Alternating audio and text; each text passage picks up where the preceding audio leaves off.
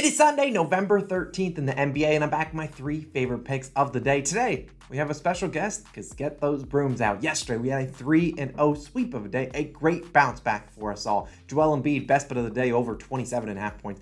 Didn't even have to sweat it. He was even chucking up a three in garbage time when they scoring forty-two points to get that done. Damian Lillard cashes his over. Zion Williamson cashes his over. A great three and oh day, great bounce back day. The best bet of the day moves to nineteen and six on the year. Let's continue that momentum into Sunday, into a new week. If you are new, go down below, hit that subscribe button. We're so close to, I think, fifty-three thousand subscribers, maybe fifty-four. I don't remember. You guys have been crushing the button so much. I don't even know what number we're at. Hit that like button too. And if we've been helping you make some money, go down below. Become a C O S All-Star Secret. If you watched our college video, football video, I had a five and oh day. Logan had a three and two day. A very good day all around, but we do have a couple other videos on the screen. But if you want to become an all-star, click the join button on the channel. You get our plays a little bit early, but we have a couple other videos. It's Sunday, N F L big day. We got our best bets for week ten, spread picks, and we have our best parlays and player props video as well. Both will be linked at the end of this one, also in the pinned comment section down below in the comments. It's, it will be hard for you not to find them. They'll be linked a ton of different places. I have nothing else to say. Let's get into our best bet of the day. Try to move to twenty and six on the year.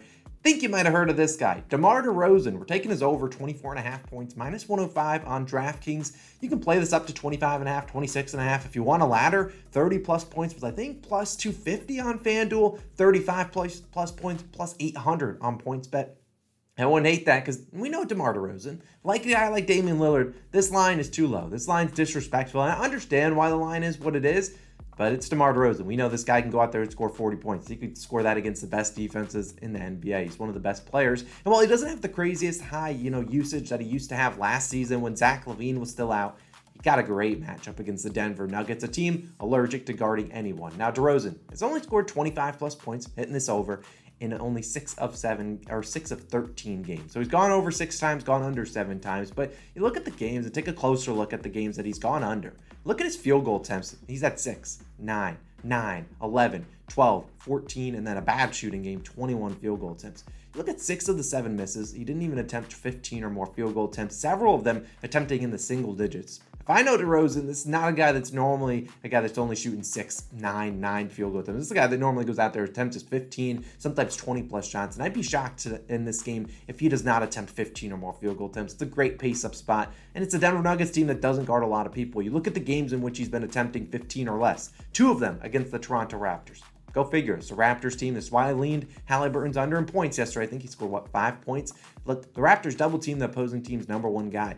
So he was double-teamed all game. You look at Cleveland, great paint defense. Another team who didn't attempt a lot of shots. Philadelphia put P J. Tucker on him, their best defender. Then you also had the Charlotte Hornets. He only played twenty-eight minutes in that game. I don't really know if he got injured or not, but either way, it's very rare to see him not shoot a lot, and I think he's going to be shooting a lot in this game. The over-under is two thirty-one. The They're expecting a lot of points, and the Bulls don't have a lot of scorers on this team. Coby White, who normally comes off the bench, he's out. Now, I'm not considering him a big-time scorer, but Pat Williams and Ayo Dosunmu, who are in the starting lineup, not necessarily the biggest guys in terms of shooting the ball. You also got Goran Dragic, basically their only number one option coming off the bench.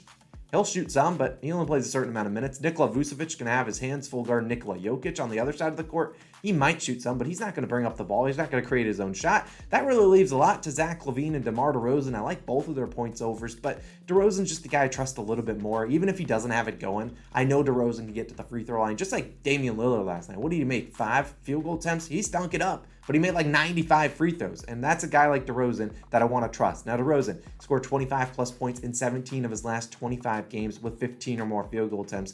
Look, if DeRozan doesn't go out there and shoot fifteen plus times, I'd be shocked. I think he's going to shoot a ton, and including if you kind of subtract the games, he's at this twenty-five plus points in twenty of his last twenty-five games with fifteen plus field goal attempts at home. So obviously at home, in Chicago, he leads the Bulls in drives per game, should be driving, getting to the free throw line, doing what he does. This is the guy that's one of the best scorers in the N B A. I'm old enough to remember when the line was thirty-three and a half last season. You're getting a great buy low spot on DeRozan after, you know, the last, prior to last game when he scored thirty-three points. He had gone under, and those were the two games against the Raptors. I think that's what nuked his line really low. I think they just haven't overcorrected his line. DeRozan's one of the best guys. I mean, six of the last eight teams versus Denver have attempted ninety or more field goal attempts. Look, DeRozan, if, they, if you see the Bulls attempting a lot of shots, he's probably one of the guys shooting a ton. And unless Zach LaVine's got a fifty-piece, I think DeRozan's going to go out there and play pretty well. His best bet of the day, over twenty-four and a half points. The line's just a little bit too low. I'm not going to overthink it. DeRozan, he's so good. Go get it done, Debo. Now let's keep it moving. And I don't do this normally. Our next play, Jamal Murray of the Denver Nuggets, taking his over nineteen and a half points, minus one oh two on FanDuel. I don't see this line changing. And honestly, I, I'd still take it up a point if it does, but I don't see it going up too much. Now, let's talk about Jamal Murray and let's talk about this game, because obviously they're taking on the Chicago Bulls, DeMar DeRozan, and I don't normally double dip. You will rarely see me double dip into the same game because you get a blowout and now you're down, what, two and a half units today. But I don't see this game being a blowout, and knock on wood, knock on wood, everyone. We don't need this game being a blowout. You got an over-under at two thirty-one. The spread's, what, minus one and a half. Basically, pick them both ways. Don't think either of these teams do blow out the opposing team. If the Nuggets are getting blown out, they normally have a good chance of getting back into the game. And Jamal Murray, let's this is more of a line read. If you want to take his points plus assists, go for it. twenty-four and a half, not too bad of a line. But let's talk about Murray, because his line for points has risen. Why? I don't know. But you look at his number, he's gone under this line four straight games, under in nine of eleven overall, yet they moved up his line. What do they know?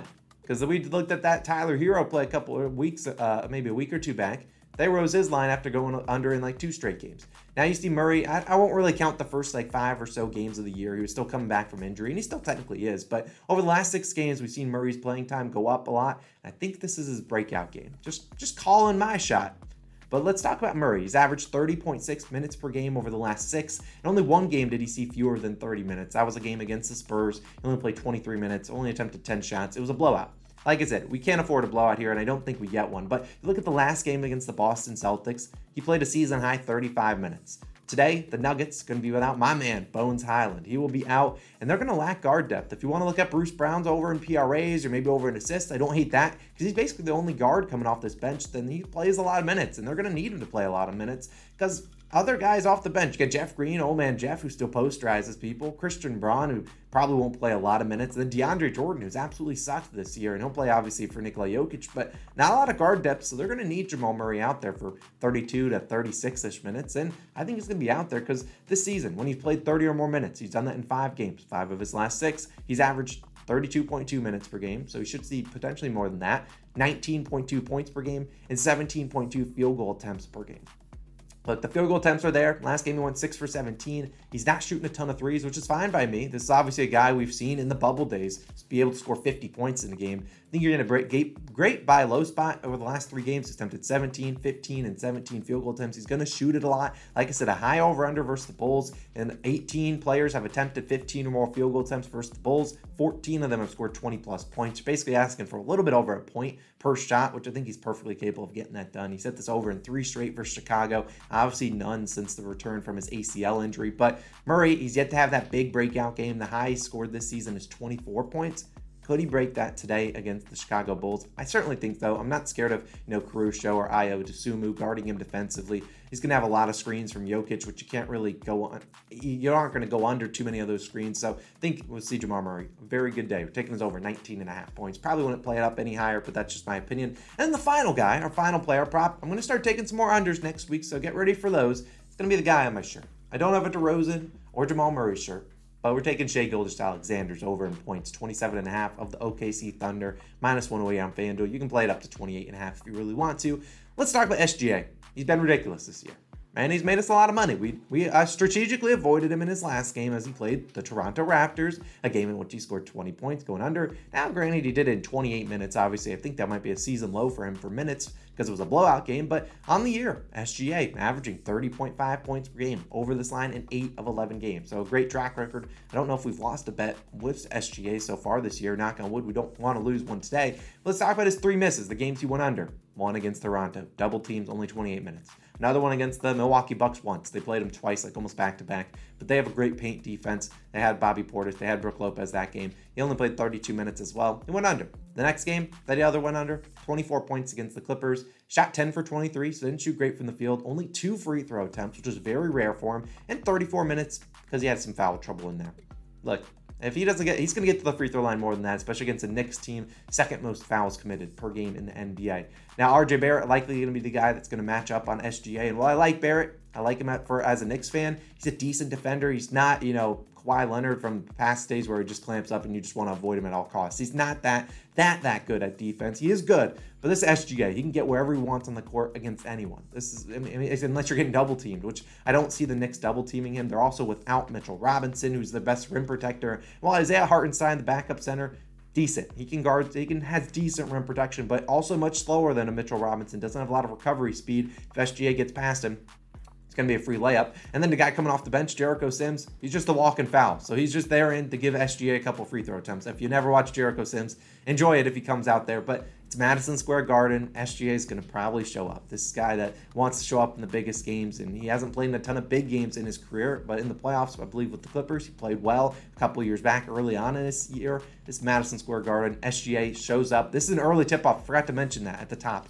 Early tip-off, twelve p.m. Eastern time. You might be watching this, and maybe S G A is laying an egg, or maybe he's got fifty points. I don't know, but I think he shows up. And over-under at two twenty-five. Don't see the Knicks blowing him out. The Knicks have struggled to blow out teams. They've been competitive in almost every game, but they always let teams kind of crawl their way back into this one. He's going to drive to the rim. I think he's going to get to the free throw line, score a lot of points. S G A's been so good to us. Might as well take it. It's like a system play at this point. Taking us over twenty-seven and a half points as our third and final play of the day. Let's go three and oh again. Let's move into Monday. Now, of course, it's time to shout out some All-Stars. And of course, we'll have the two N F L videos if you want to go check that out and you don't want to listen to the new All-Stars, but you should go become an All-Star. Click the join button. I got you. I'll shout you out tomorrow. We got Gianluca. We got Royce. We got Trayvon. We got Mike. We got Brian. We got Slide Gang S. We got Lucas. We got Scott. We got Anthony. We got Icy seven ten. Jamal, Mark, Jeff, Pops, Griffith. I appreciate you. Rock Chalker, Self Affliction Fades, Bastion, and we got King of Ice. I appreciate you guys. You guys are the real M V Ps. Thank you so much for supporting the channel. Can't do without you guys. Thanks for becoming an all-star. If you want to become one, go click the join button on the channel. Have a great Sunday. End of your weekend. See you guys back again on Monday. Same exact videos. Two reminders.